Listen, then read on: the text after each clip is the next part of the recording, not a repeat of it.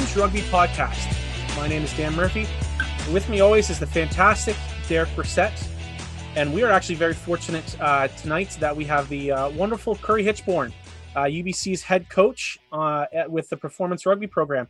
Curry, thank you very much for joining us tonight. We're excited to kind of talk a little bit of rugby. We love having uh, guys like you on the show. Yeah, thanks for having me. Um, always nice to speak to other people about rugby who don't live in British Columbia. um, now, in true fashion, uh, Curry, I want to start by not talking about rugby, um, yeah. because this is actually something that that Derek uh, almost tried to look for a new guest or a new host about, and I want to get your guys' opinion on this. So, um, the CN Tower last night lit up in red, blue, and white for the Montreal Canadiens. Okay. And it started a little bit of debate with yeah. Leaf fans and Hab fans and basically any hockey fan in Canada about is it is it does you do you lose your your fan membership by cheering for another team to do well in the playoffs? Absolutely. Or any type of event. Absolutely, no question. See, Dan, this is why I wanted Curry to come on to back me up on this. The fact that you're insane if you agree. I listen. You know, I, uh, on, here, Dan, here's my Dan. argument. Okay, let's hear your argument. So, I don't think that this. I if I would agree with you if it was like the Boston Bruins or the Ottawa Senators. It's Montreal. It's worse. It's okay, worse than both those teams. When was the last time that this? when was the last time in our lifetime, Derek, that it was a relevant rivalry? A week ago when they beat them in the playoffs.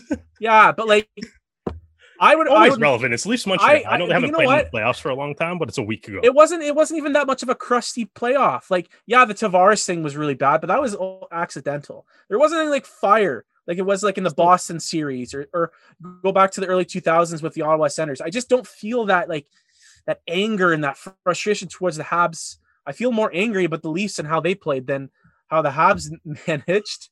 I don't know. Dan, look, look, Dan, are you a Leafs fan? I am. I am a Leafs fan. Okay. Right. So I moved to Canada in 1995 from northeastern Nevada, and I moved to North Vancouver, British Columbia. And I'd never played hockey a day in my life. I'm from the high desert, never learned how to ice skate, never seen a rugby ball. You played baseball, you played American football, you wrestled, and you did all those things if you weren't busy cowboying. So when I moved up here, I asked everybody, hey, what's the deal with hockey? And if you've been to Vancouver, Vancouver is famous for having just some of the worst sports fans humanly possible. My God. I have come across, I, have never been able to put it into proper words because I'm always of the mind, you know, our biggest sporting rivalry was the nearest town 58 miles away versus our high school, which we lived 25 miles away from. So you had Spring Creek Spartans versus the Elko Indians, and that was huge. And no matter what, that was your team. If you had told me that Elko Indians had made the state 5A championship and they were playing Minden, Gardnerville, Wooster out of Reno, and you put an Elko Indians flag in Spring Creek, Nevada, that flag is getting taken down. It's a very interesting point you raise, though, because I believe that it highlights a lot of stuff around professional sports in Canada, most notably rugby, and the sense of national pride that goes around whenever somebody from Canada, be it the Raptors, be it the Jays, be it um, the Leafs. I, I get why a lot of people band around that Canadian team in whatever sporting arena they have, be it MLB, be it NBA, be it NHL. I get that because I see it happen all the time. But it would be like if there was an NFL team here in Vancouver and people were cheering for. Now that's a shitty comparison. It's never gonna have an NFL team here. I don't get it. I just, I just don't understand it in any way, shape, or form. I'll cheer for individual players. And full disclosure to both of you, I never learned how to ice skate. I can tell you one rule of hockey, which is offsides. Yep. And the rest, the rest is an absolute mystery to me. All I know is is that I am constantly coaching kids because I still volunteer quite a bit, who are routinely told to immediately stop playing rugby at 15 because they might make the NHL. Which, if you ask this guy, smells and looks and sounds like 10 pounds of shit in a five pound bag. oh, you're you're 100 percent right. Like the, the this this dream that that parents are continuing to think they could if they can just shell the money out that their son can make the NHL when there's so many things that half of it's luck, half you know, a part of it's genetics, you know. Like it's it's crazy. You know, there's some there's some athletes that that that miss out on being making, you know, higher leagues just because they hit puberty at the wrong time. No, totally. I, you look at the NHL draft, and it seems like a bunch of guys who it looks like a like a, a ninth grade boys hockey team. You know, some of those guys yeah. don't even shave yet. Not taking anything away from it, you know, and I, the athleticism required is ludicrous. The skill required is insane. I'm not taking anything away from the sport itself. It just doesn't. It just does nothing for me. And you know, when you talk about the costs associated with hockey, that's always been kind of the thing that separates rugby from hockey. But I mean, if you want to make a Canada U18 team, you're looking at shelling out anywhere from twenty-four to three thousand dollars for a, a week-long tournament in Chula Vista. Or if you want to make a Canada U18 yeah. side, there's costs associated. You want to play rugby for your province, you have to pay to play. So when we look at the relationship of indulgent parents forking out cash based on their dream, their child's dream, you know, sure, I got it. You got to take that risk, and if you have the funds to gamble, by all means. But it's the belief that people wake up and they automatically want to play rugby for their country or they want to play hockey for their country. Kids, kids are not waking up in Canada. Okay, you know what I'm going to do? I really want to make the men's national soccer team. They don't want to do that. They want to go overseas. There's not a kid here or in the United States for that matter that grows up going, you know what I want to do? I want to play basketball for America. No, you want to play for the Nets. You want to play for the Lakers. Yeah. You want to play for professional sports. I really struggle with making professional sports part of a national identity. I don't think I don't think they're the same thing in any way, shape, or form. I believe that they can serve mutual purposes, but to mix one with the other really convolutes a lot of messaging. And I also believe it turns a good number of people off. I, I've coached literal thousands of people, literal thousands of people I've coached in a volunteer capacity, you know, in a paid gig. I've been involved in all sorts of rugby initiatives. And one thing sticks out really clear to me is that at its most base part, guys want to have fun still. Rugby is one of those sports that you still are able to have fun. And if you can get paid to have fun, fucking hell. Like that's yeah. that's the dream. I I cannot believe people are paying me money to coach rugby.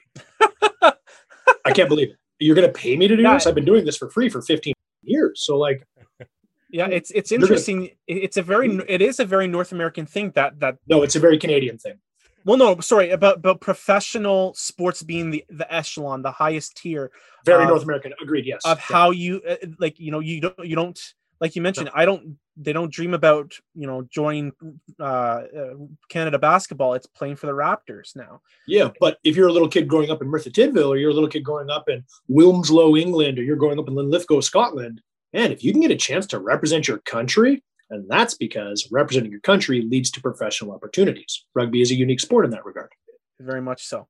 Well, you know what? Let's get into into the rugby career. And you mentioned your your you know you moved up to Canada from Nevada. Uh, our first Nevada. Is, it's Nevada. Nevada. Nevada. It's not Nevada. It's Nevada. Nevada. Don't Nevada. worry, Corey. That's not the first word Dan's going to pronounce wrong this Probably, whole podcast. You're not so. wrong. That's all good, Dan. How did you get started in rugby? What was the first thing that got you, you know, on the pitch? So, um, my father moved us to North Vancouver, uh, British Columbia, back when it was a relatively blue collar community. So, um, you know, and parents are split. So I'd spend some time down in the States with my mother and I'd spend some time back up here with my father, wound up going to high school up here. And um, we didn't have, we didn't have any money growing up. Uh, my father went from being a geologist working for a company called Placer Dome at the time, um, very, very, very good at his job. And when they shut the mine down outside of Nevada, it was like, well, okay, we can't stay here. I'd have wound up in prison. My sister would have wound up as a teen mother. My brother would have wound up in the Marines, and that would have been the end of it. So they gave my father an option. They said, you can either move to Santiago, Chile or Vancouver, Canada. My old man flipped a coin, and it was Vancouver, Canada. So I was living in Bozeman, Montana with my mother at the time, just outside of Yellowstone, getting a real good education, just in some outdoor stuff, hunting, fishing, trapping, those sorts of things. And father let me know that we had an opportunity to move to Canada. And I was like, shit, all right, okay, so I move up here and dad promptly loses his job. oh.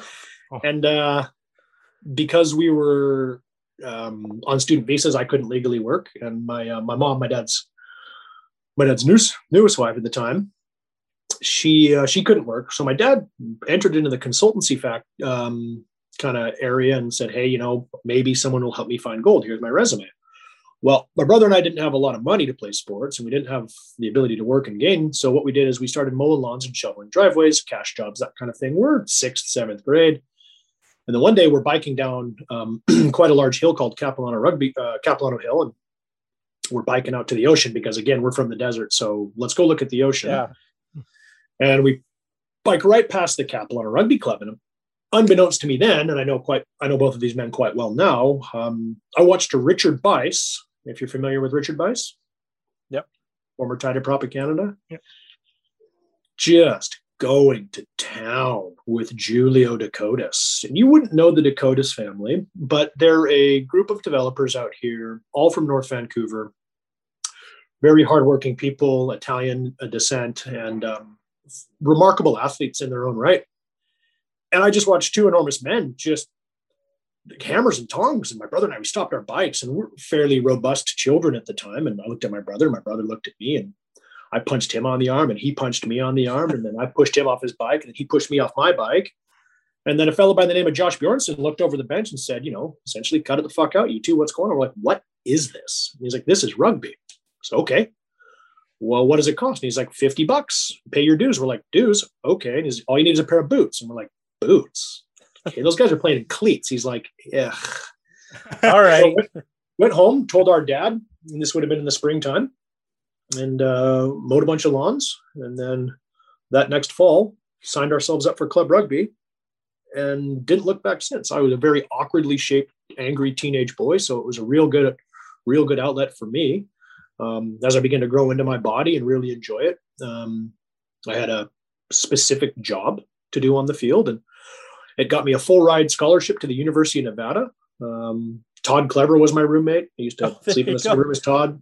Played with his older brother Chris. Uh, played against Cal more times than I've coached against him at UBC. It was a really unique time too in the US uh, around that era, as they were just kind of really starting to take rugby a lot more seriously, and they still hadn't a hope in hell of beating Canada. And then, well, we know how this winds yeah, the, up. The tides changed. Um, so I've been here in BC you know, on again, off again since 95 and haven't left. Last time I left the country would have been in early 2000s and then went out to Japan. Hadn't traveled in over a decade. And then I said, you know what I'm going to do? I'm going to go to Japan. Whoa. I was, I was not ready for Japan. I digress. Um, so got into the sport, played, um, you know, all my high school rugby at Handsworth Secondary School, Played all my club rugby at Capilano, except for one year where I played for the Vancouver Rowing Club. Our high school coach at the time told us if we wanted to start, we had to play there. I said, fine, fuck it, whatever. And uh, went out and did that. Came back to Canada and then went back to my high school. and it's so funny. I my career is actually in film. oh, okay. yeah. So I'm um you're gonna love this. I'm actually a screenwriter. I write for a okay. living. And yeah, I know. What, what, have, and what, what I did is written? Uh, so I've, I've written a bunch of stuff um, and I've sold a bunch of stuff. And just because you write something and sell something doesn't mean it gets made, it gets optioned. So I've right. optioned a lot of things. What it did is allowed me the economic freedom to basically do what I wanted to do, which was go back to my high school. And I figured, all things being equal, I owe them, well, I owe them five years because if it weren't for that high school I went to, I would have wound up again, you guessed it, in prison. So I showed up there just as a volunteer, and um, 15 years later, I stopped.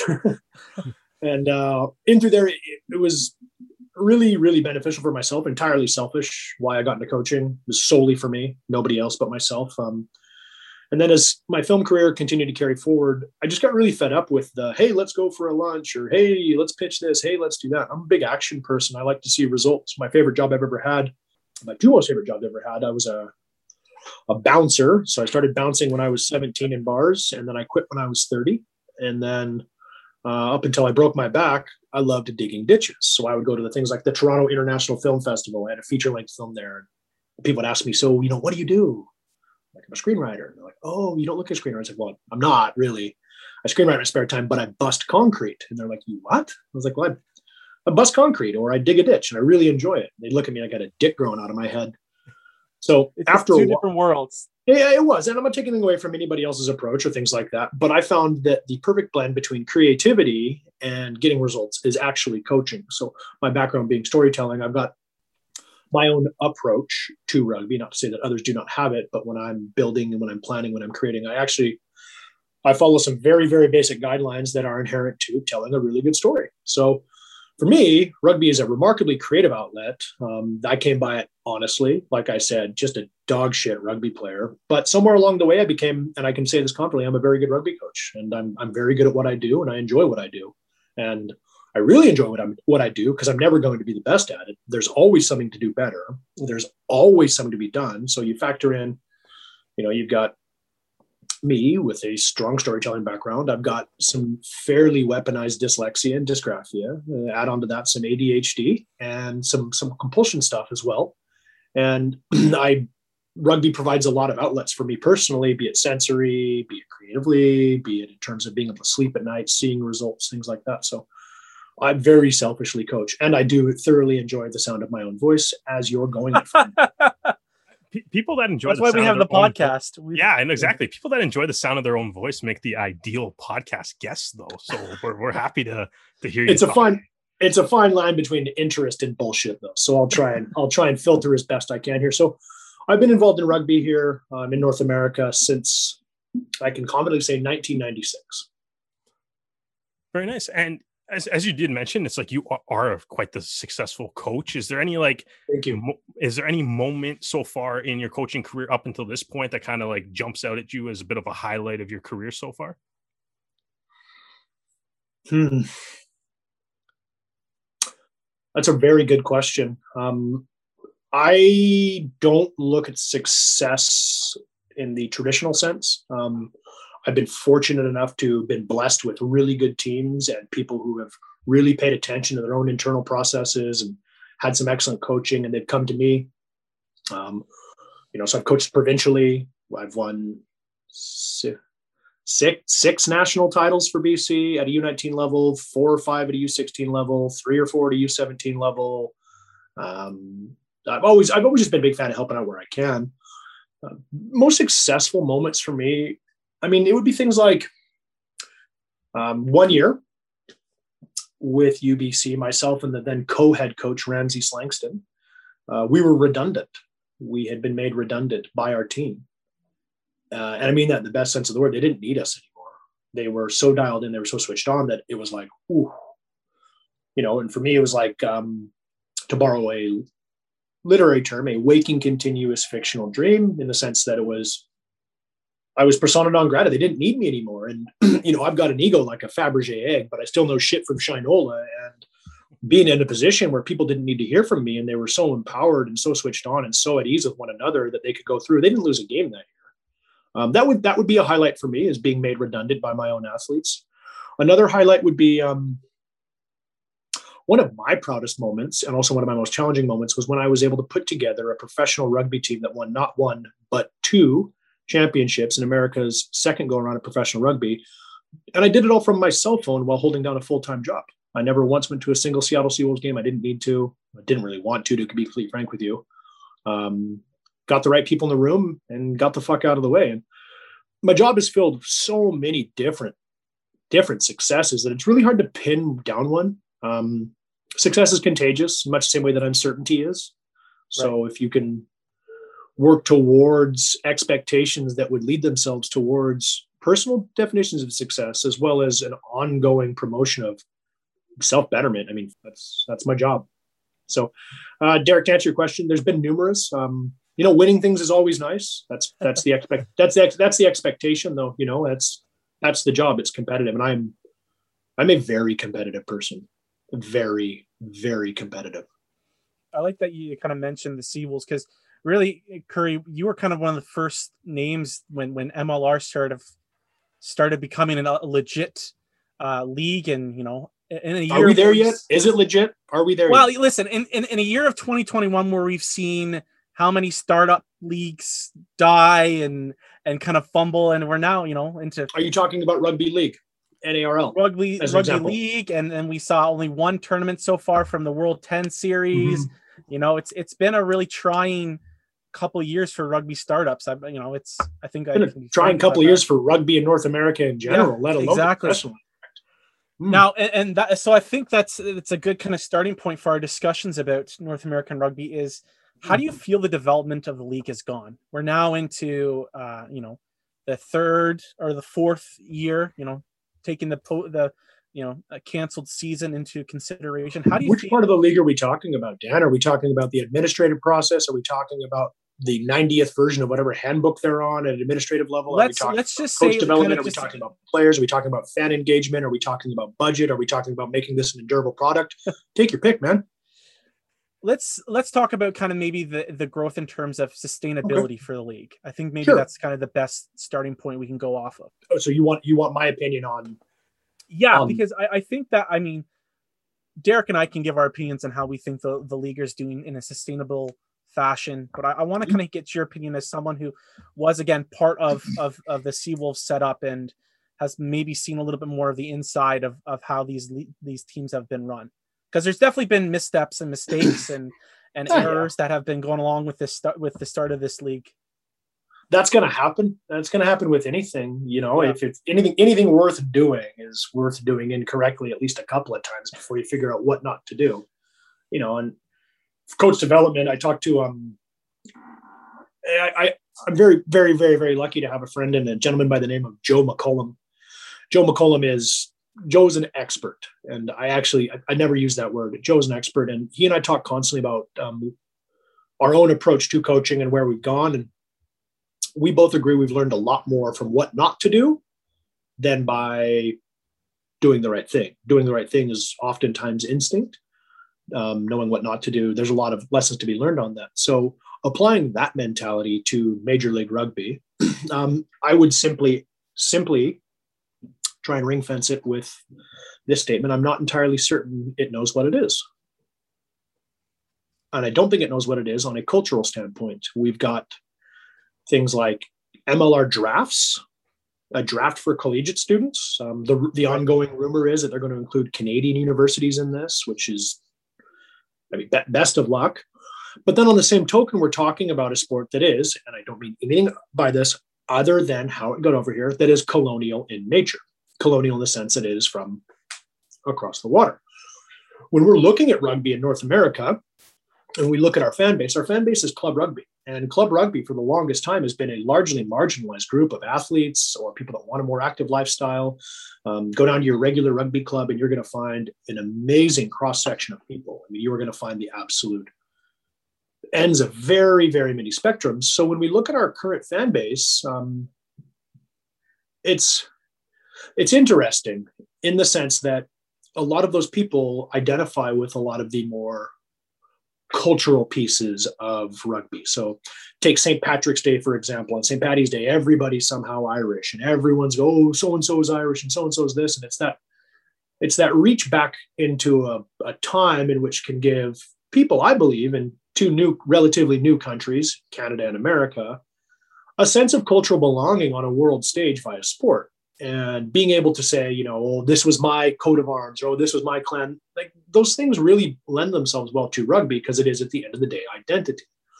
When we're looking at that identity and we're looking at the makeup of that identity, well, one thing we don't we don't often mention is that these people are paying money to play rugby at an amateur level.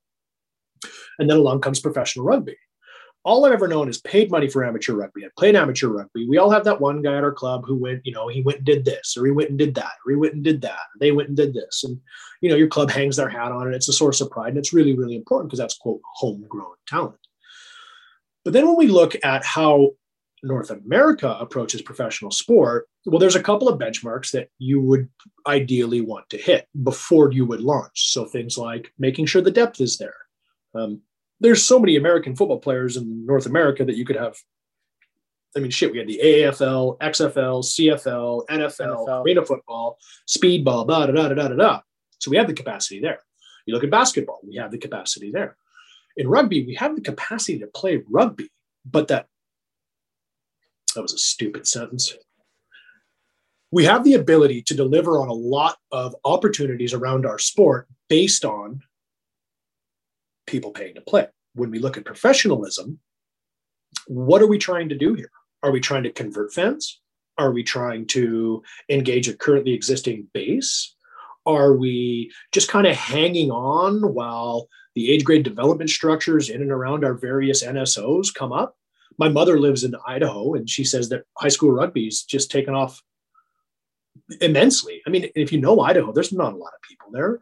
No, there's not. There's not many people live in Idaho. Not many people live in Nevada, but the university has a rugby team. Just because we have these clubs and just because these people are playing the sport, it doesn't necessarily mean that we're seeding future professional teams with talent. What it means is, is that there are people interested in the sport. It does not take a genius to figure out that they have run out of depth in the United States. Some of those people that are getting signed to teams in the Major League Rugby, oh my God, I'm not, you know, good on that guy. Hell yeah. You know, I get it. And we're all making do. And we, we're at that stage in the season where people got to get it together. But people care more about here's here's an interesting one. Um, there was an athlete who was based out of Seattle that I was looking to sign. And I wasn't looking to sign this athlete based on their ability. I'd coached against this athlete because they had played in the British Columbia men's premiership for Seattle. And I'd been around this person and I'd had discussions with this person's teammates, this person's coaches. And uh, this is a guy who ostensibly wasn't going to crack that roster, but I knew based on his last name and based on the geographic locations that people would care about this person based on their story. And when we look at a lot of, um, let's take Lucas Rumble for example. Let's, you take away all the neat things Lucas is doing up there on a field and you take away the smashed in face and the rest of it. That's a really good story. There are people that want to root for that guy, that hometown guy. And that's a big piece of North American professional sports is things like rags to riches or you know, so and so grew up without a pot to piss in and then got a full ride. And bang, they made it here. They're no longer living in a car with their four or five siblings and they're able to buy their mother a home or buy their father a vehicle. Right. Well, those feel good natural stories that relate back to the human condition are very, very appealing, particularly in today's day and age. Nobody, nobody gives a shit about Motunonu outside of Denver, Colorado, you know, or the little town on the outskirts of Houston, Texas. Tendai Mtawarira's got a sweet nickname. So the beat, oh, have you heard about this guy named the Beast that's coming over? Well, for all of us rugby guys, yeah, sure. But if I'm bringing my friend down there and they just want to have a couple of beers, do they really want to sit there and listen to me talk about how Chris Robshaw got a raw deal underneath Lancaster and then Eddie Jones? They don't care. They don't. They people don't. Non-rugby people do not give a shit. So then we look at the expansion of the league and how it's turned into an arms race. Well, everything got sucked up. And then you look at things like your salary cap. I'd be very curious to see how many teams actually fall within the guidelines, not formula, for that salary cap, and how a lot of those costs are dispersed and things like that. As we begin to fill out professional teams, as we begin to fill out these professional teams, I think that there has been a lot missed out on already. And that is the fact that we are starting to say, hey, this is professional. Oh, okay. I mean, you had to pay to get it on TV. You know, you're paying money to put it on the CBS Sports Network. I mean, the Rugby Network coming through and picking the games up for free has been great. I'm not sure the de- the the term deals on that. Right. But w- what are we trying to show people here?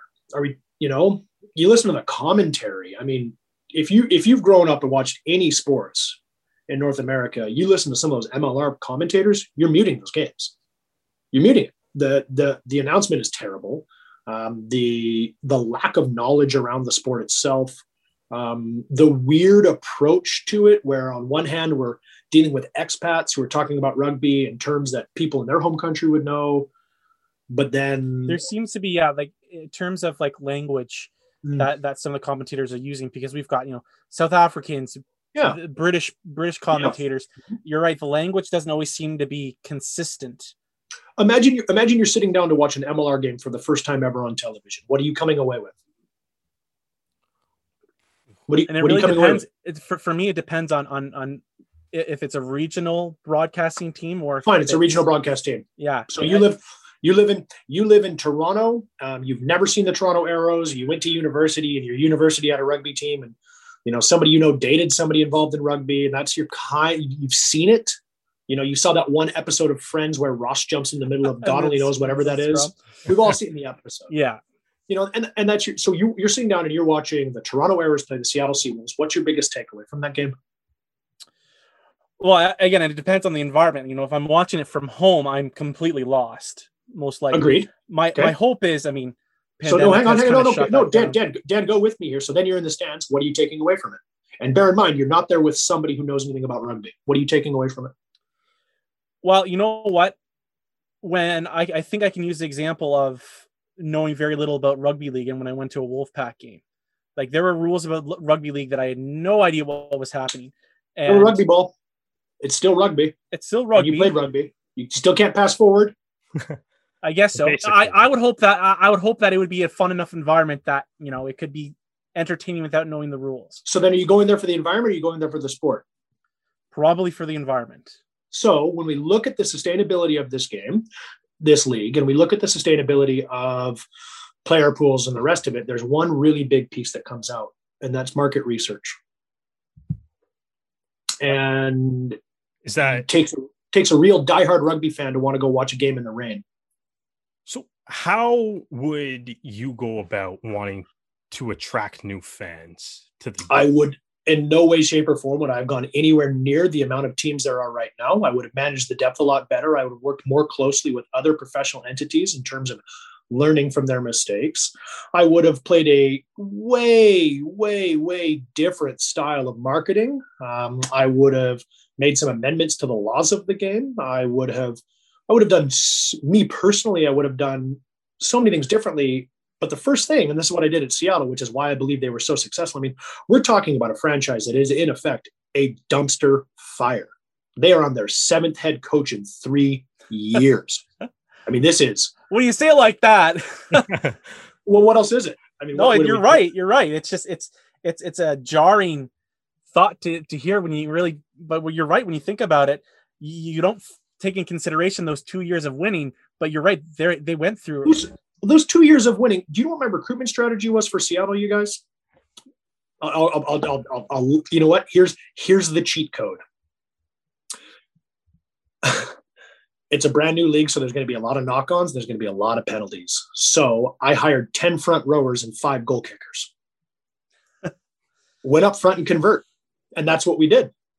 Brock went up Keller led the league in scoring for two years in a row. But also based on the fact that the people we had brought in were local and they knew each other. And they were like oh okay yeah i know this guy. Oh i know this guy. Oh i know this guy. And then you factor in the fact that seattle's in a, great sport a great city for sports. They use the same color Oh, schemes for all their teams. They really get it. So you take into account that you've got the right people in the room that don't actually need a coach. Sound familiar? Curry's redundant. It's what i'm hoping to do here they don't need direction they it's not a complicated sport. People want big hits, sweet passes, dudes getting stepped, and massive collisions. There's a lot wrong with that. I understand that, particularly as we adopt a more proactive lens towards player welfare and player safety. But when you look at Seattle, you had a lot of really great people in there that understood how to play the game. You're dealing with a team now that is on their seventh head coach in three seasons. So why are we spending money on really, really, really big name coaches? Why are we spending money on people from other countries to come over and coach rugby? This is my a large issue, and I believe that Major League Rugby has missed out on this by a good margin. When's the last time you saw something new and creative come out of an MLR game? Something you'd not seen before in terms of attacking shape, defensive structure, lineout variations, set you piece can plays. make When an was it? argument maybe LA at the beginning of the season was doing some interesting stuff, but even then, it was still just high talent level, the ability to make those plays where other teams might not have Right. made them. So you're right; it's been pretty. So first and foremost, because the insistence put on the importance of this league by national sport organizations, you would think that somewhere in there, somebody's going to go, I've got a team full of football players, basketball players, lacrosse players, soccer players, wrestling guys, boxers, basketball, hockey, baseball, people who have come from a. Derek, how many sports did you play as a kid?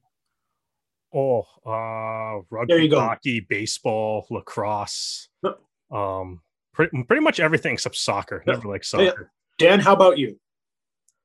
Everything but swap out lacrosse and soccer. Football, wrestling, fencing, boxing, um, rugby, mixed martial arts. Like I was out there, I was doing all sorts of stuff. Yeah. We have people p- choosing to pick up a rugby ball in this country from ridiculous athletic backgrounds. My God. We have, I get guys that show up to UBC and it's like, well, I was a national team sprinter, but I'm done. Ah, you know what? I was going to go to the CFL, but I'm over it. Okay, well, here's a one three three one. What? Oh, sorry, sorry. I mean a two four two. What? Well, that's only on the first phase because when we begin to attack that wider edge, we actually fall into like a, a completely different shape. A what? Yeah, you got to pass backwards though, so it's fine. Excuse me? So it's already difficult enough to explain the sport to a lot of the people that a good number of people believe are going to make a conversion over.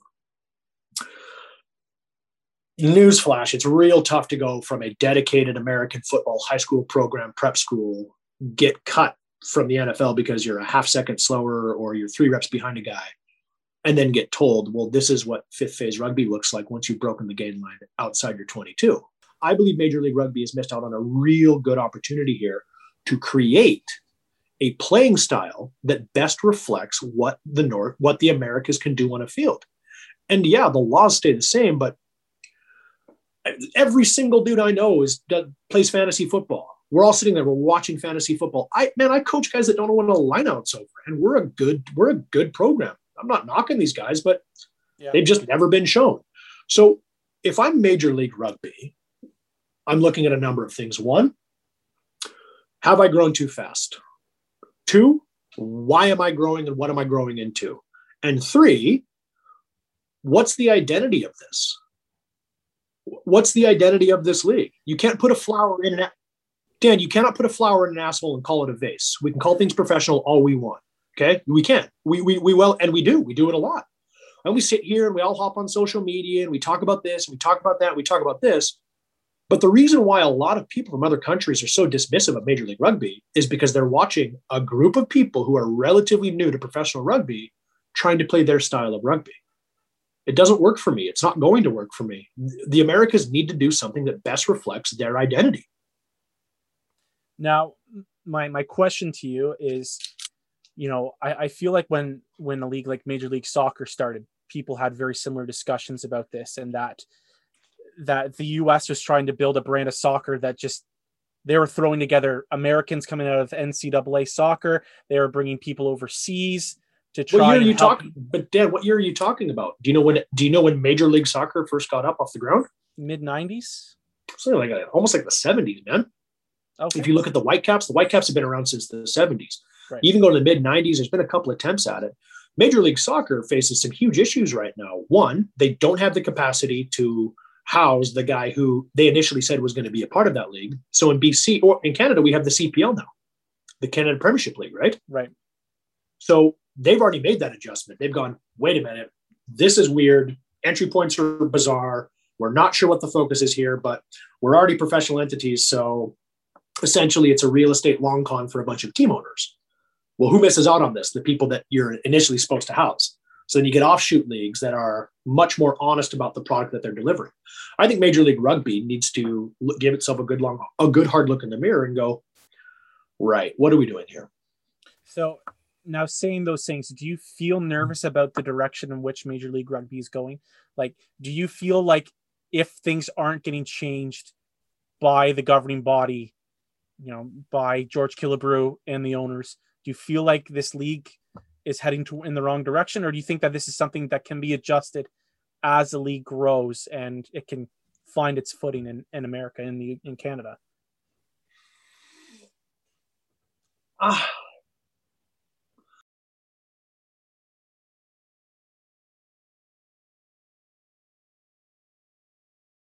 Here's my approach to this if a guy comes to me and says, I want to play in Major League Rugby, I'm going to do everything in my possible, everything in my power to make sure that that guy has the best chance humanly possible to make that MLR team.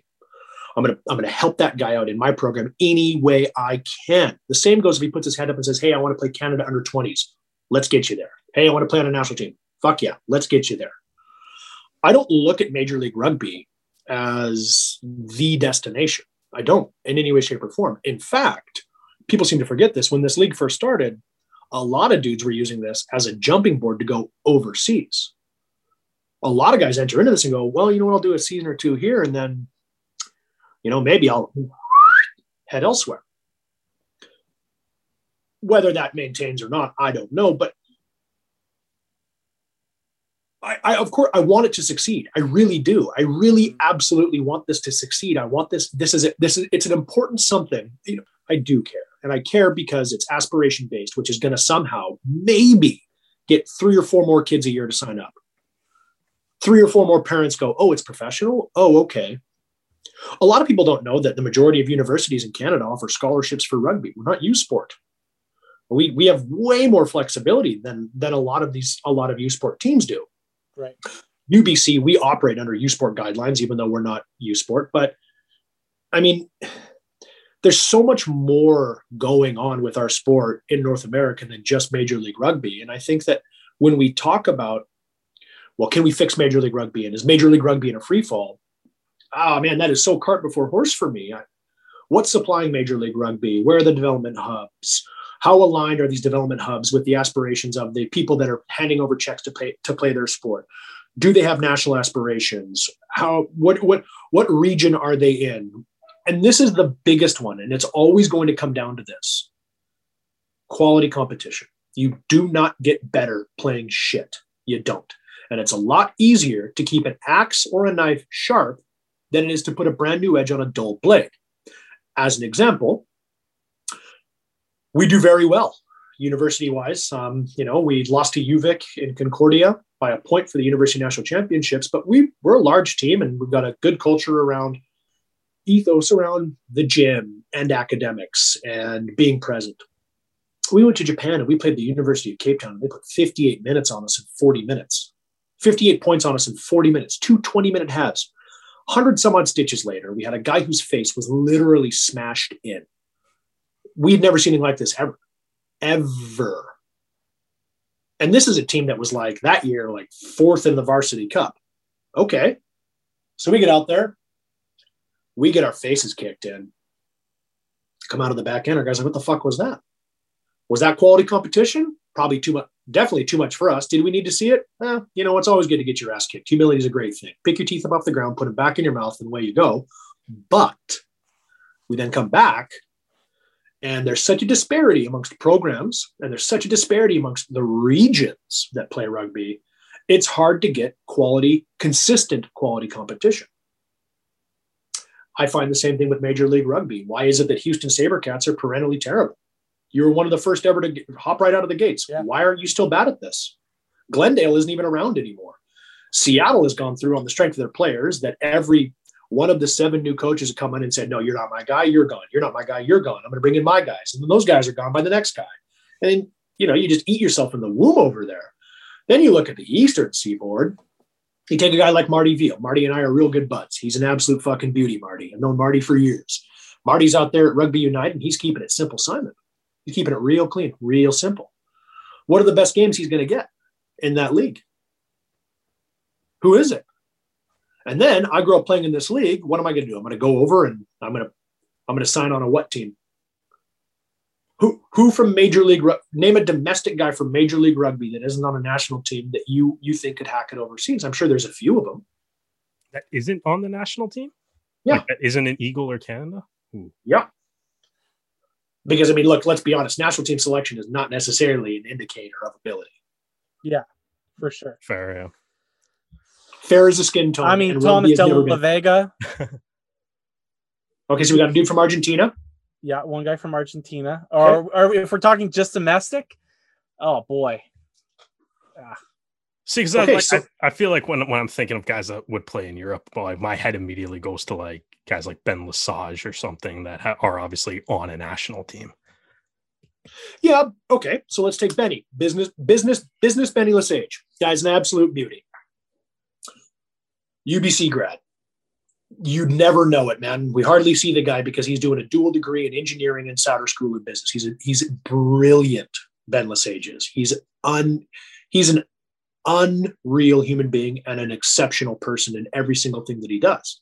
If Ben wanted to go play overseas by now, Ben would have done that. Yeah, we've had DTH van der Merwe on the show, and that's You know, when we said, "Who do you think someone that, that should play overseas?" He said, "Ben Lesage." Like, no, no. Sure, but but Ben's one of those guys where if Ben wanted to do this by now, he'd have done this, right? Not to say that Ben doesn't. I can't speak for Ben, but you know, as someone who spent a good number of years with him and you know been around one another, made each other better people. The fact that Ben Lesage is the only person you can pull out of the top of your off the top of your head speaks volumes about what this league is, doesn't it? Wow. I mean, if we're gonna now branch out to the domestic, to the, the team, national teams, we can get into that. But but that's uh, the league, is it not? That's what we're dealing with, Dan. Yeah, it's true. I mean, what I personally want to see out of this is I want to see a stronger Eagles and Canada team.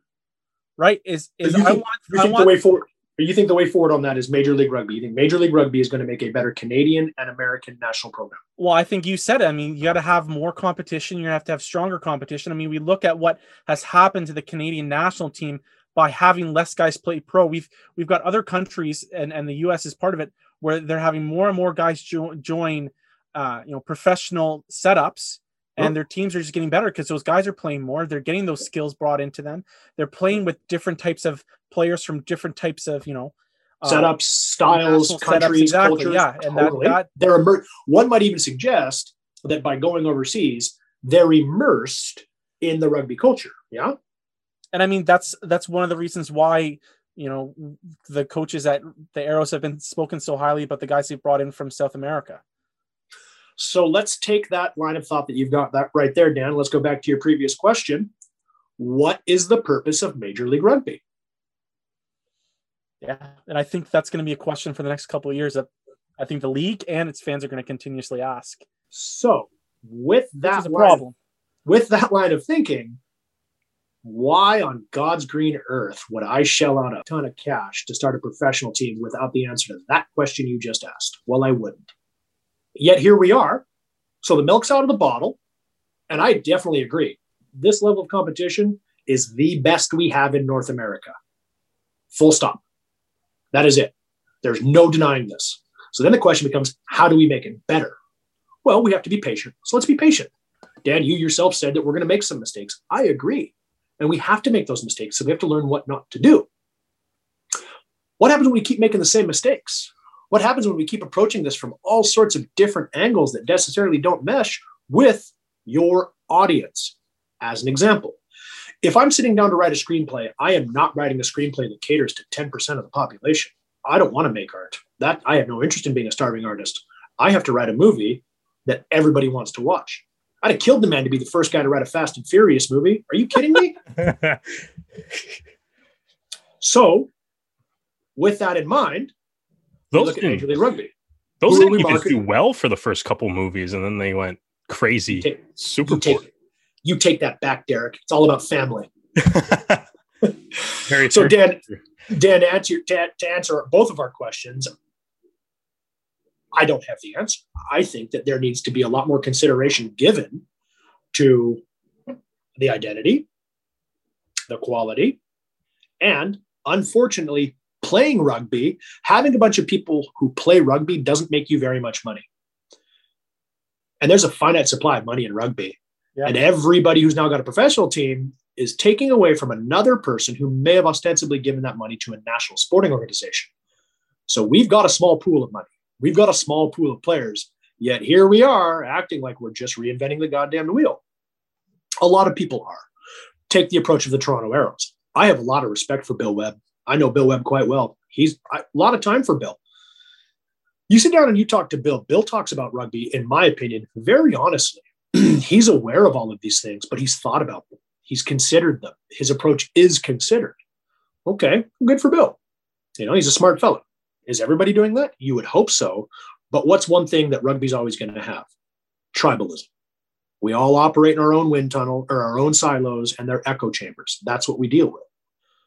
So, how are we getting better? Because we're still approaching this like club rugby in a lot of ways. Me first, me first, me first. We all give lip service about how it's making everyone better and look at this and look at that and look at this. But if I own one of those teams, do you honestly think I'm going to sit there and let you fucking beat me? See, you know what? Is I now want to start a GoFundMe because I want to see Curry Hitchborn as an owner of, of an MLR team, just so I can hear about the governing, you know, body meetings where Curry is tearing you know, the strip off of the rest of the owners.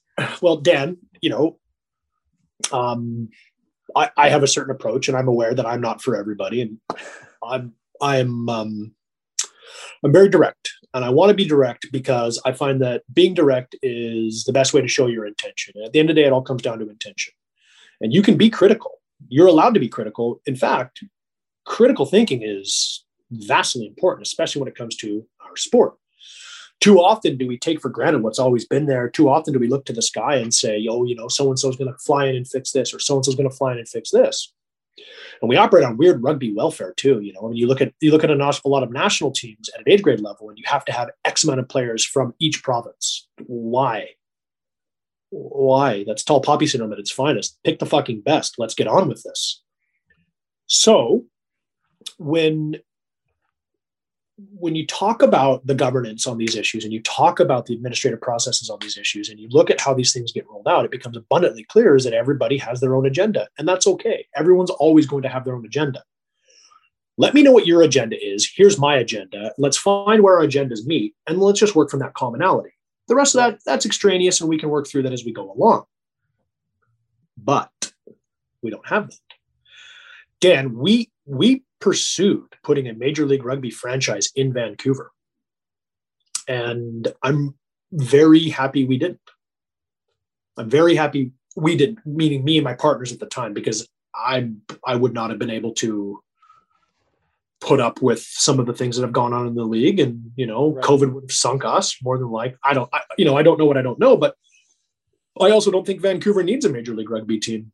I don't. Well, I think that's. I want to hear more about this because uh, yep. you did an interview with BC Rugby News, and you talked about the about you and other um, uh, head coaches and directors of, of rugby trying to put together a domestic professional team and you or program, and you and you you compared it to the Mitre Ten Cup in in New Bunning, Zealand. It's now Bunnings NPC, Bunnings something. It's no longer Mitre Ten. They've changed the name again. I didn't even know that Mitre was a company, so I'm I'm going to, I'm going to just play oblivious. And, and, and it's pro sports. Everything is sponsored. Everything is sponsored. Yeah, yeah. That's true. Um, I want to go into this a little bit because I think this is really interesting because, mm. you know, the fans are are on, on, you know on Reddit and on Twitter and you know we we tend Derek and I tend to tr- troll through the Reddit and see what people are and one of the things that are people are constantly asking when they talk about expansion Vancouver Vancouver Vancouver Vancouver when is Vancouver going to be a team? And you know I would love to hear your your your side of it and also we really want to hear more about this this this domestic uh, professional program because coming from an Ontario perspective you know I'm a I'm a I play you know university level rugby right? The, t- the highest I can go is club, tier one club, playing the McCormick Cup, play for the Brantford Harlequins, play for the Peterborough Pagans.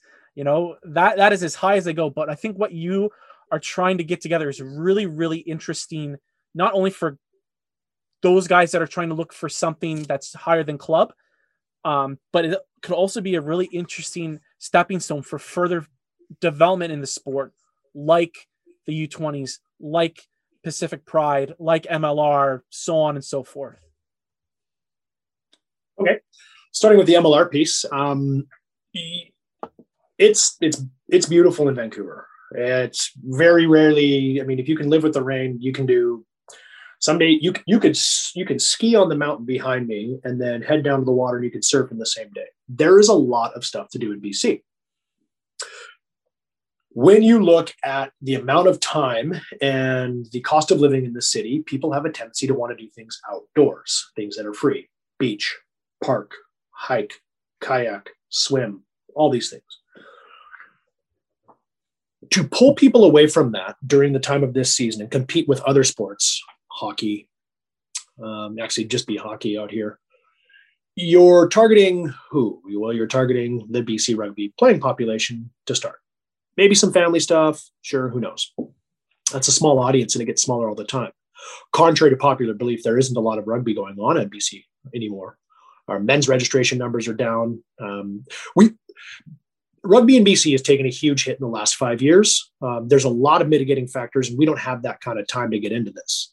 But we've been operating on the highest level rugby you can play in BC right now would be men's Premiership rugby. Those teams train on Tuesday and Thursday and play on Saturday. Okay. All right, sure.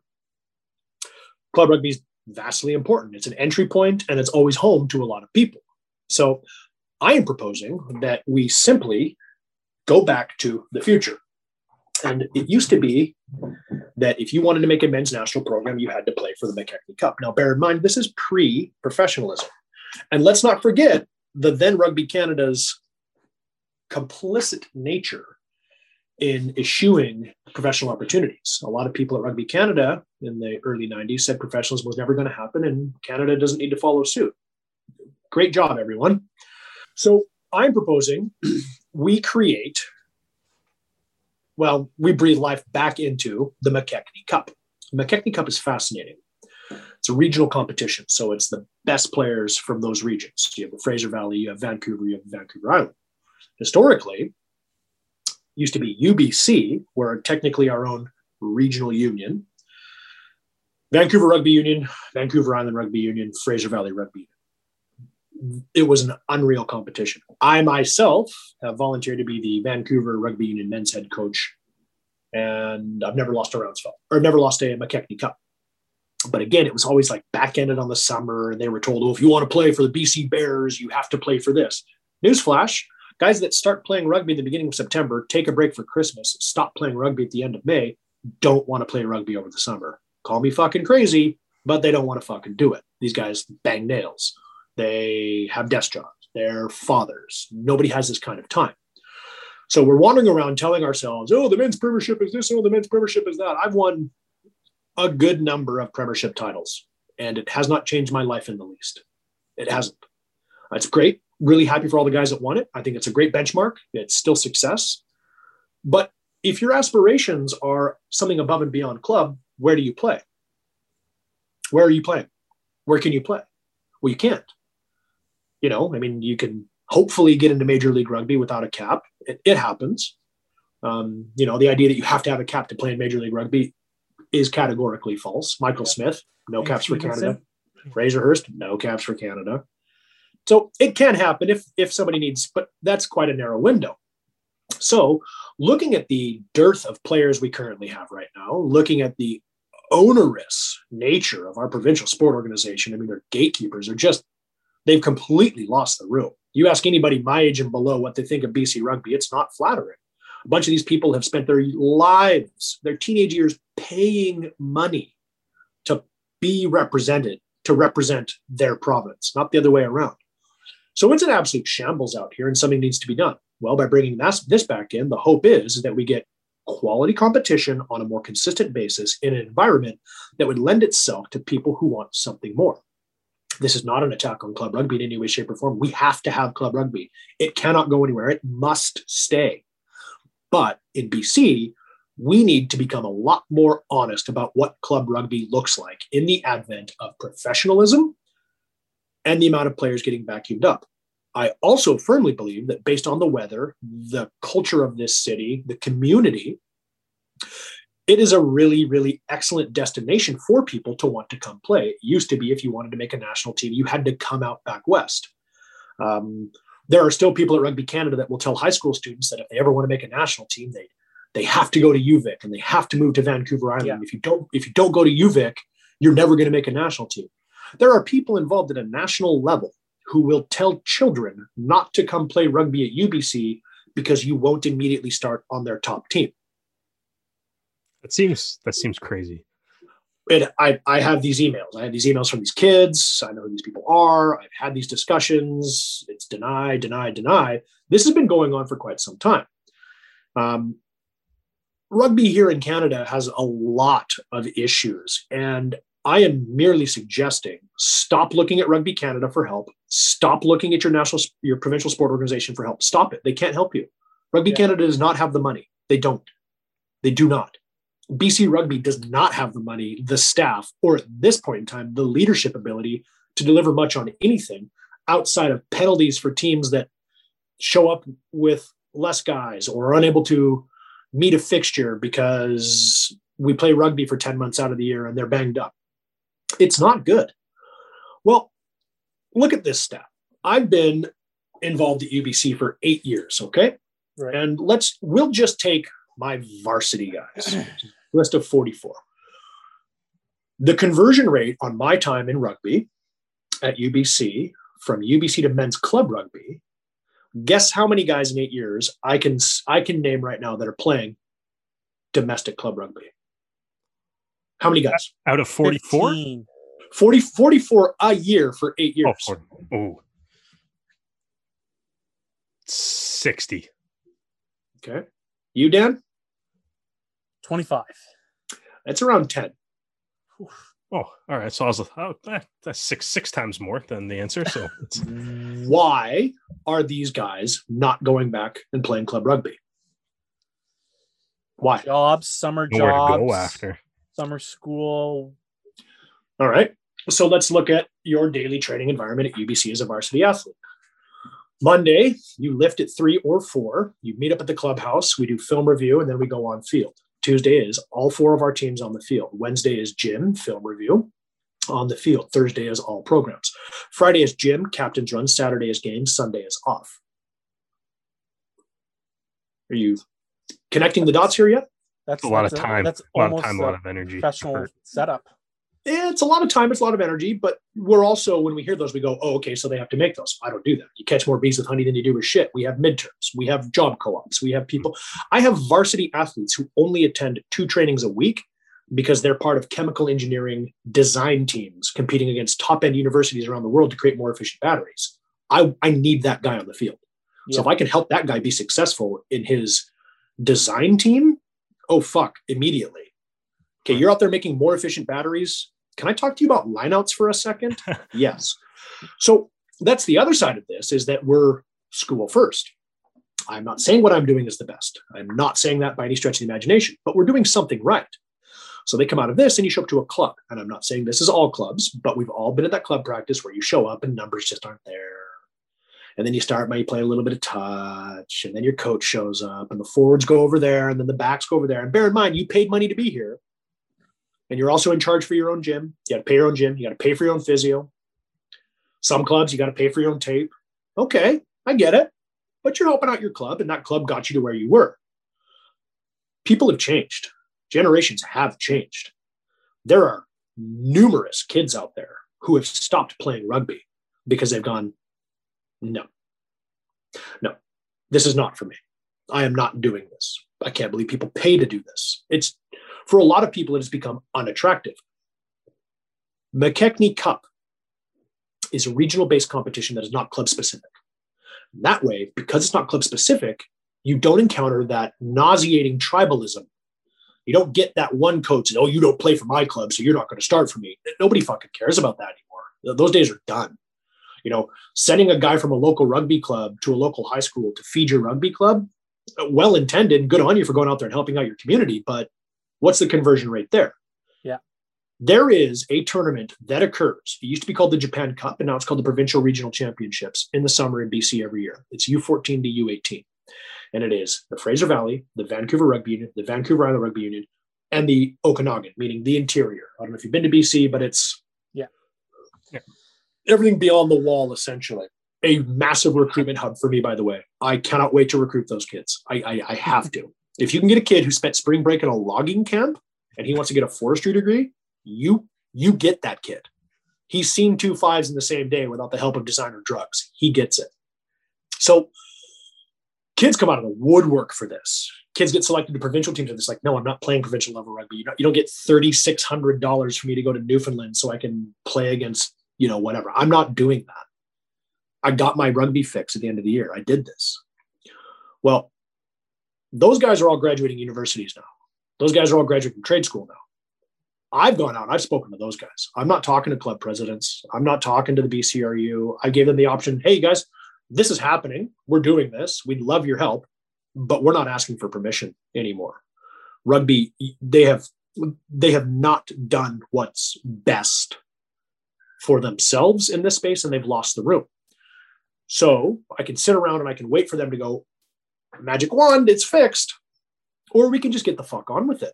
Well, taking the most engaging portion, looking at the piece that is directly relatable to sports rivalries, not club rivalries, because a lot of people don't understand that.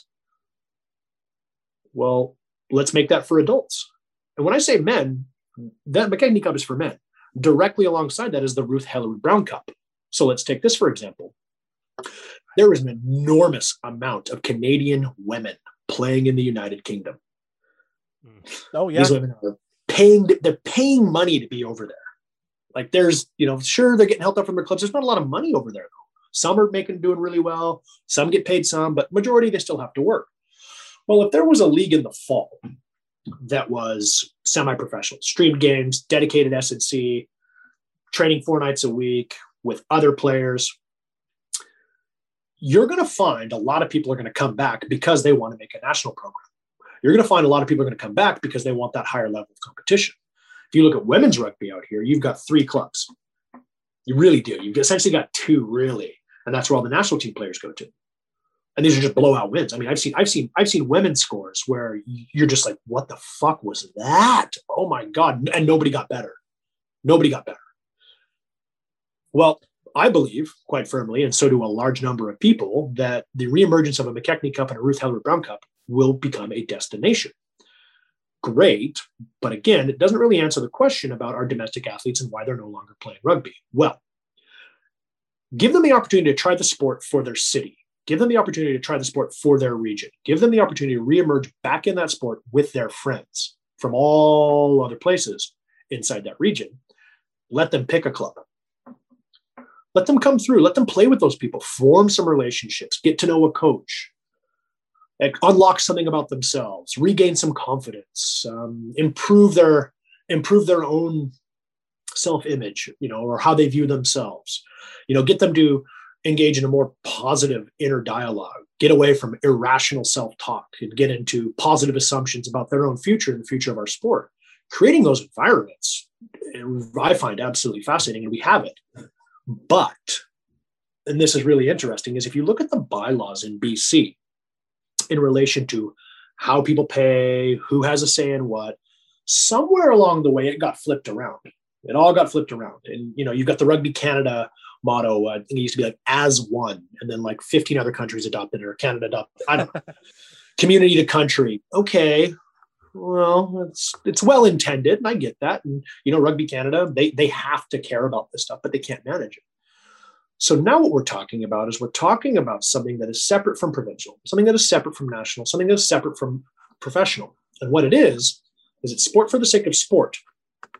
Okay. And it's rugby for the sake of rugby. And the only allegiance you have is to the city you live in. Well, mean, that's that's an easy sell. That's a really easy sell. I mean, some of the greatest sports rivalries are because somebody lives on the other side of a river. This is easy. It's really hard to explain to somebody new to the sport why Burnaby and Capilano don't get along, why James Bay and the Castaways don't get along. It it just when people sign up for a club, they sign up for that club's past, present, and future. And the golden rule is never pack more than you can carry. I just want to play sport, man. That's it. I don't want to get tied up in this. I don't want the politics. I want to go with my buddies. I want to smash people. I want to do it. I've been speaking directly to UVic grads BC based Queen's graduates, UVic grads, Trinity Western grads, Simon Fraser University grads, guys that came through age grade club systems, went on elsewhere, and then for whatever reason are stopping. And they said the only reason I stopped playing rugby is because A, I had a real hard time paying for that atmosphere, and B, it just wasn't fun. Okay. What was the most fun you had playing rugby? Provincial regional championships. Every single one of them said that. Every, not one guy said, my best time playing rugby was at a Canada U18 team, or my best time playing rugby was at a BC U16 team. My best time playing rugby was playing rugby with my buddies. You know, that one guy who was just couldn't pass off his left fucking hand, but he broke out for that huge run against this one team, and that guy cemented his place in team history, you know, or it's just so much more engaging and it's so much more profitable in a lot of ways. And when I say profitable, I don't mean money. I mean profitable in the sense human experience we're tending our garden. We're not digging it up and then quickly replanting and digging it up and quickly replanting. We're tending our garden. We're going to create something sustainable, something that is destination based, something that people will want to play for. They may not go on and play club rugby. but that's their choice. And that's one thing we always forget about with rugby is free will. We're constantly telling people what they have to do. Oh, if you want to play here, you have to play here, and then you have to play here. And if you don't do this, you don't get there. What if I don't want that? What if I just want to play here? I, don't even know what that looks like. Man, I, I just I just quit rowing and I just picked up a rugby ball. I mean, we, have got we, we get these guys all the time, and you explain to them like, "Hey, I'm graduating. Where are you going to go play for your local rugby club? What's my local rugby club? Well, it would be this club. Oh, yeah, maybe. I don't know. I'm going to go work instead. Okay, cool. Well, every single time somebody goes to the Pride, for lack of, I mean, not every single time, but for the most part, you know, there's a case to be made that the Pacific Pride is the Toronto Arrows West Academy. There's a case to be made, and that's not a bad thing.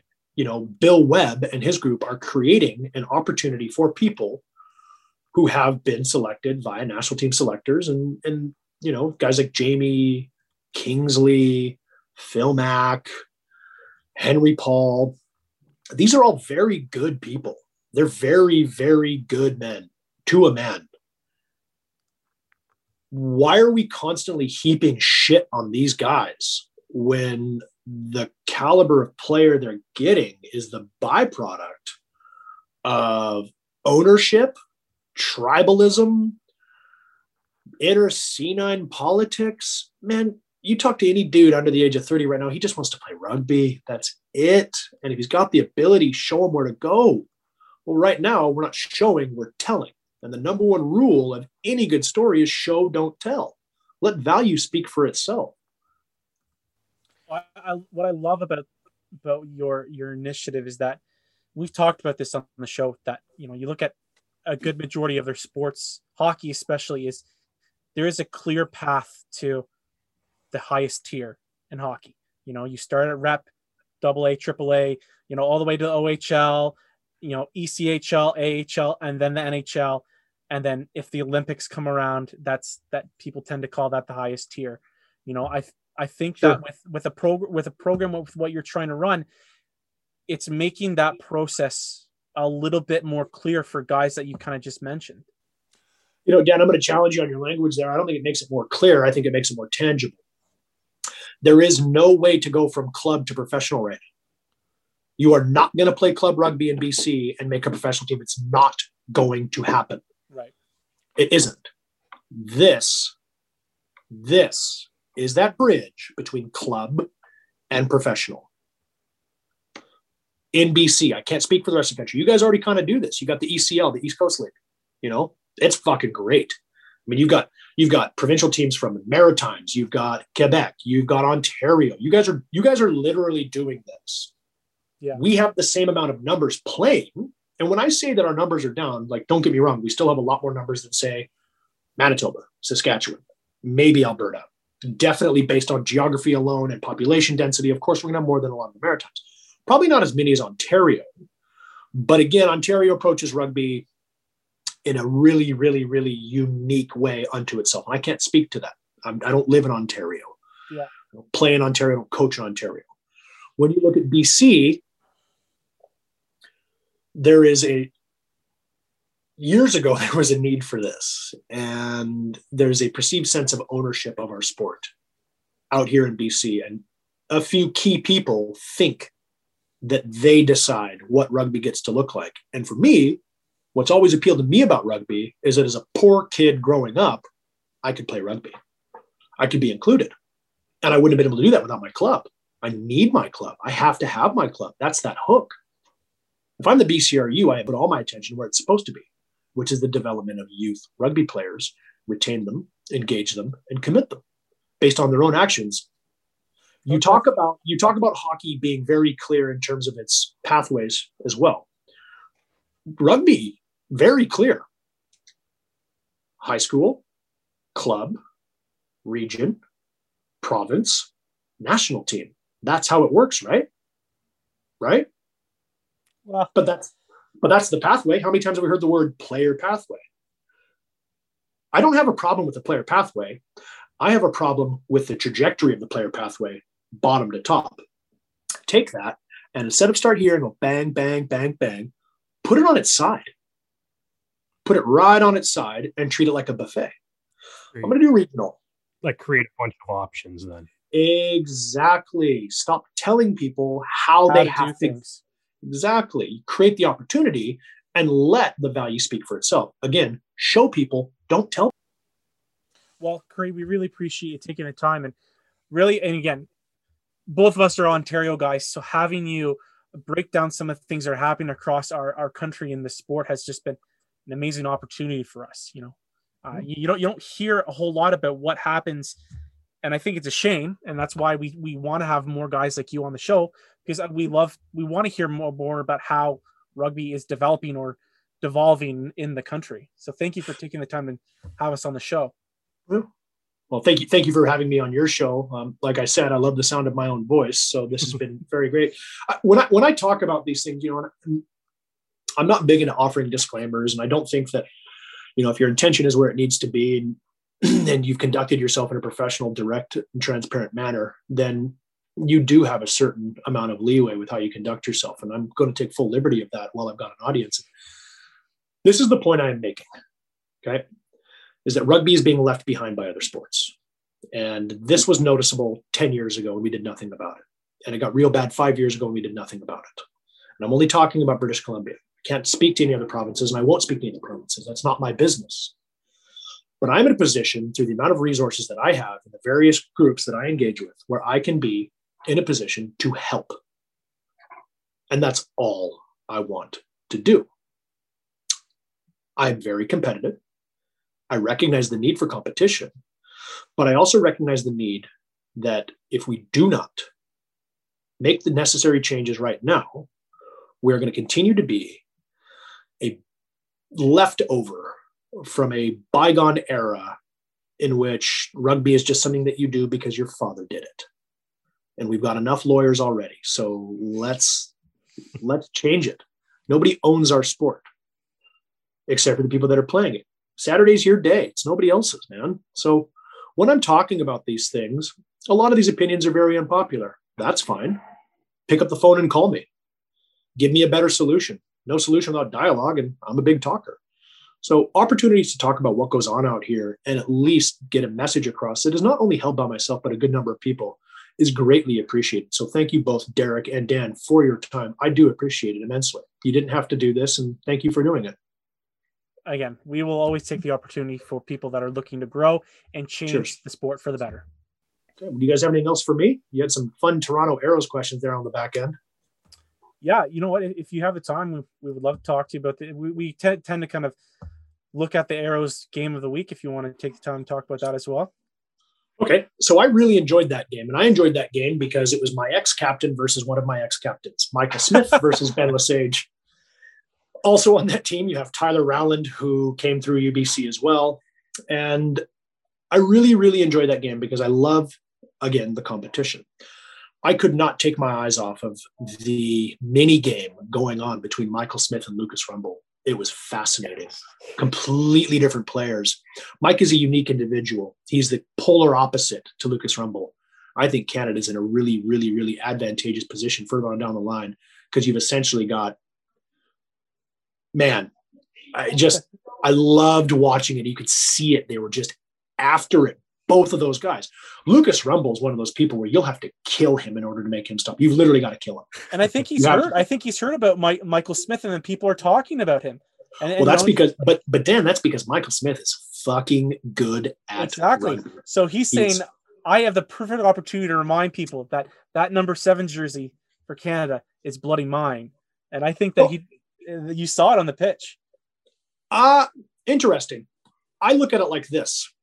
Okay we've spent our entire time talking about value of competition. Yeah. Yep. How much better is a guy like Lucas Rumball going to be with a guy like Mike Smith breathing down his neck trying to take his job?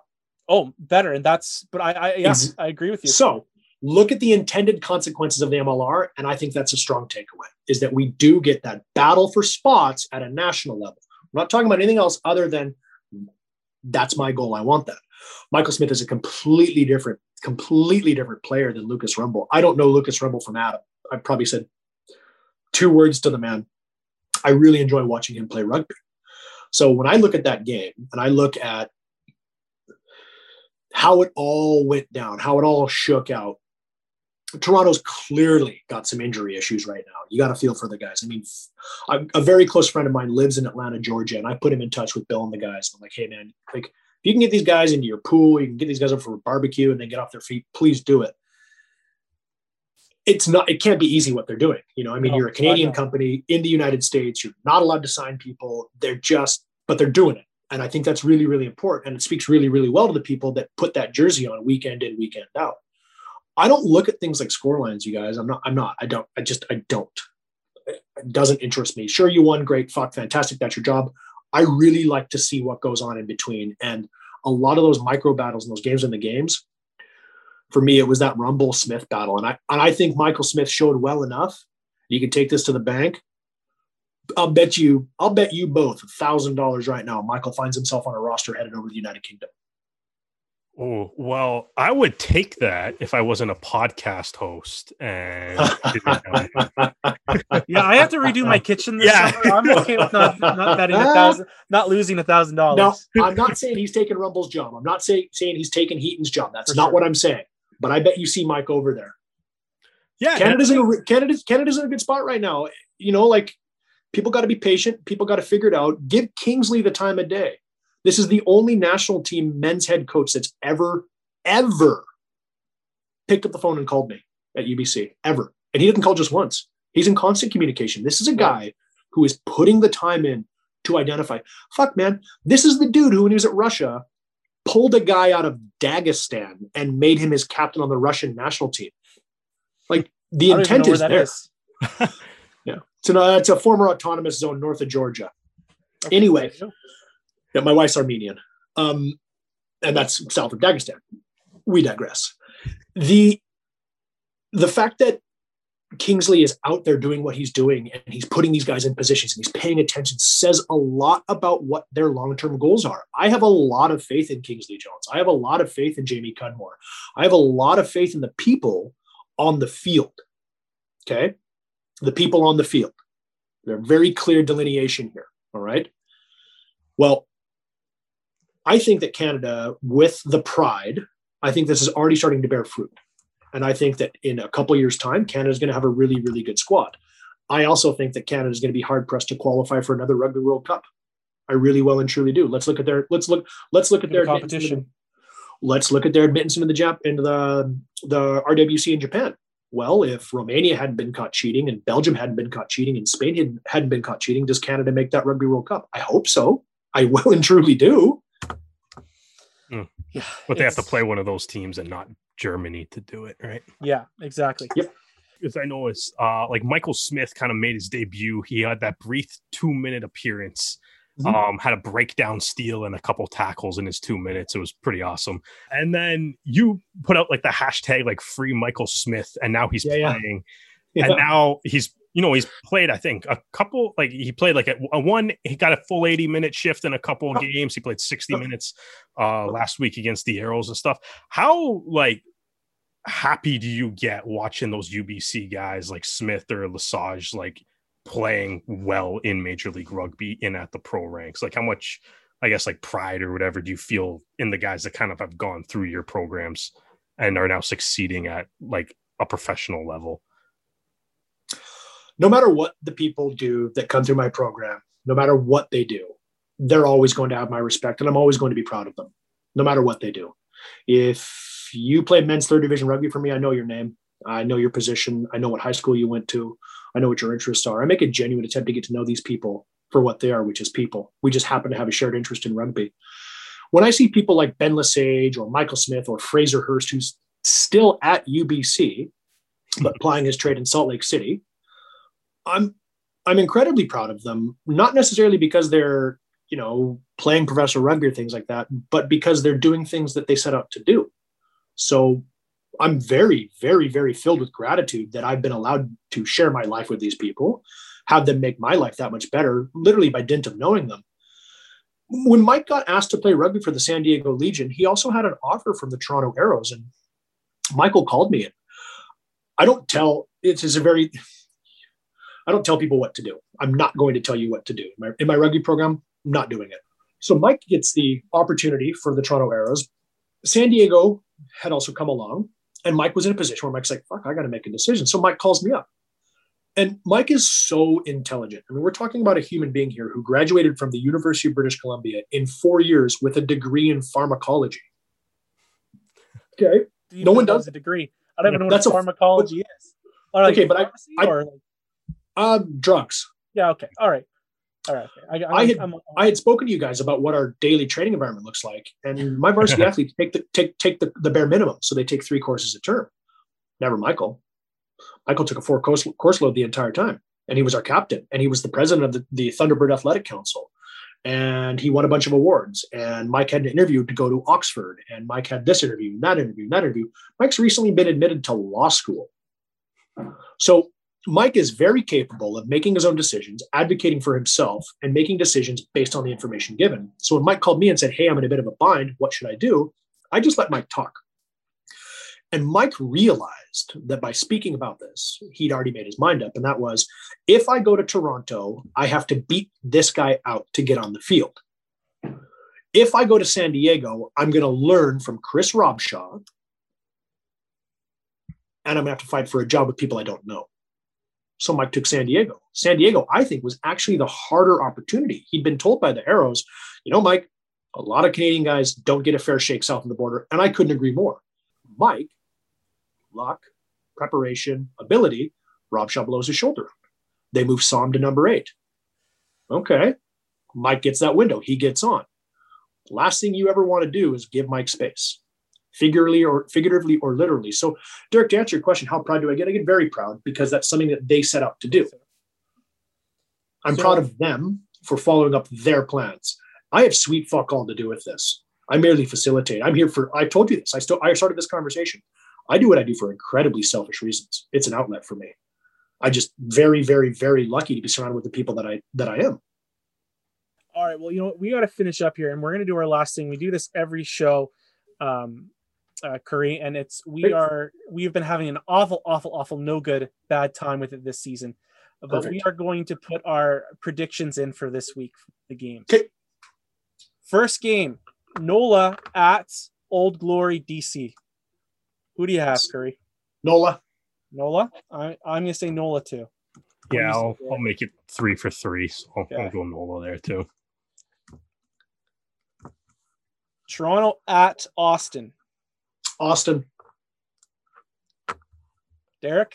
Yeah, I'm just gonna continue the. Uh, I'm I'm an Arrows fan, so I'll just. I, I feel bad if I vote against them. You can't. It just it's like like what are we gonna do? We can't put like the CN Tower is gonna be orange this week. Like it's it's not it's not good. So. You know, Derek, remind me to bet with you more often next, Dan.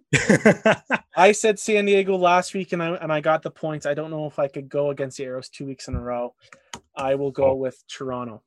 All right, San Diego at Utah. This is going to be a really interesting matchup. San Diego at Utah. We've got an elevation change. We're going sea level to the high mountains. Spring in Utah. I'm from six. I'm from six hours east of Salt Lake. And they had just traveled to the eastern seaboard the week before. San Diego had. Yeah, San Diego did. Yes. Yeah, short turnaround. Mm, you know what? It's real tough to bet against Paul Mullen right now. I'm going Utah.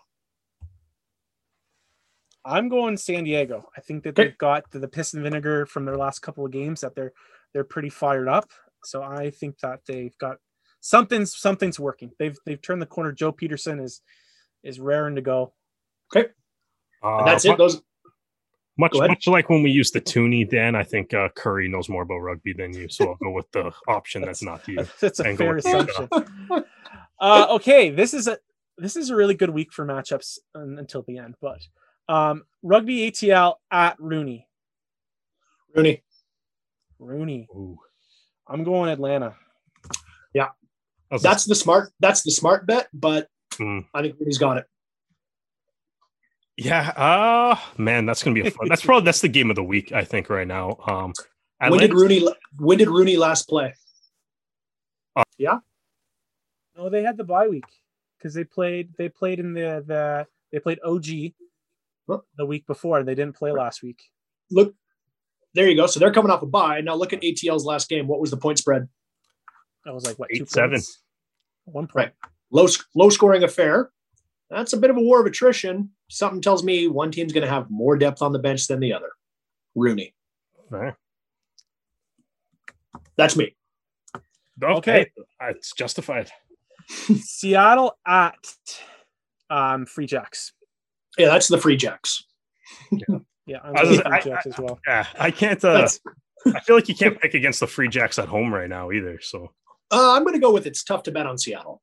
That that, that also that also. I almost got it last week. I gave them. I, I said they beat Utah this year, and they, they, damn it, they almost did it. I almost had a perfect week last week if it wasn't for Seattle. Horseshoes and hand grenades, Dan. Okay, the last game of the weekend, uh, Houston at LA. LA. Yeah, it, that's yeah. Unless that, you know what, that could have trap game written all over it. Houston's not good. Giltinis are good enough where they can afford to literally play whoever the fuck they want and still stroll in the playoffs. They may show up and put, you know, the C team out there, rest some guys, and oh fuck, we lost. I to mean, well, look at what Oh, happened the last LA? last time they, these two teams played. Yeah. LA's Close coming game. by too. Yeah, I'm gonna go LA. I mean, half the guys were all in uh, Cancun, so they might have just been uh, a little too tired. All right, well, Curry, thank you very much for joining us. We had a lot of fun talking rugby, and Hey, uh, we really appreciate it.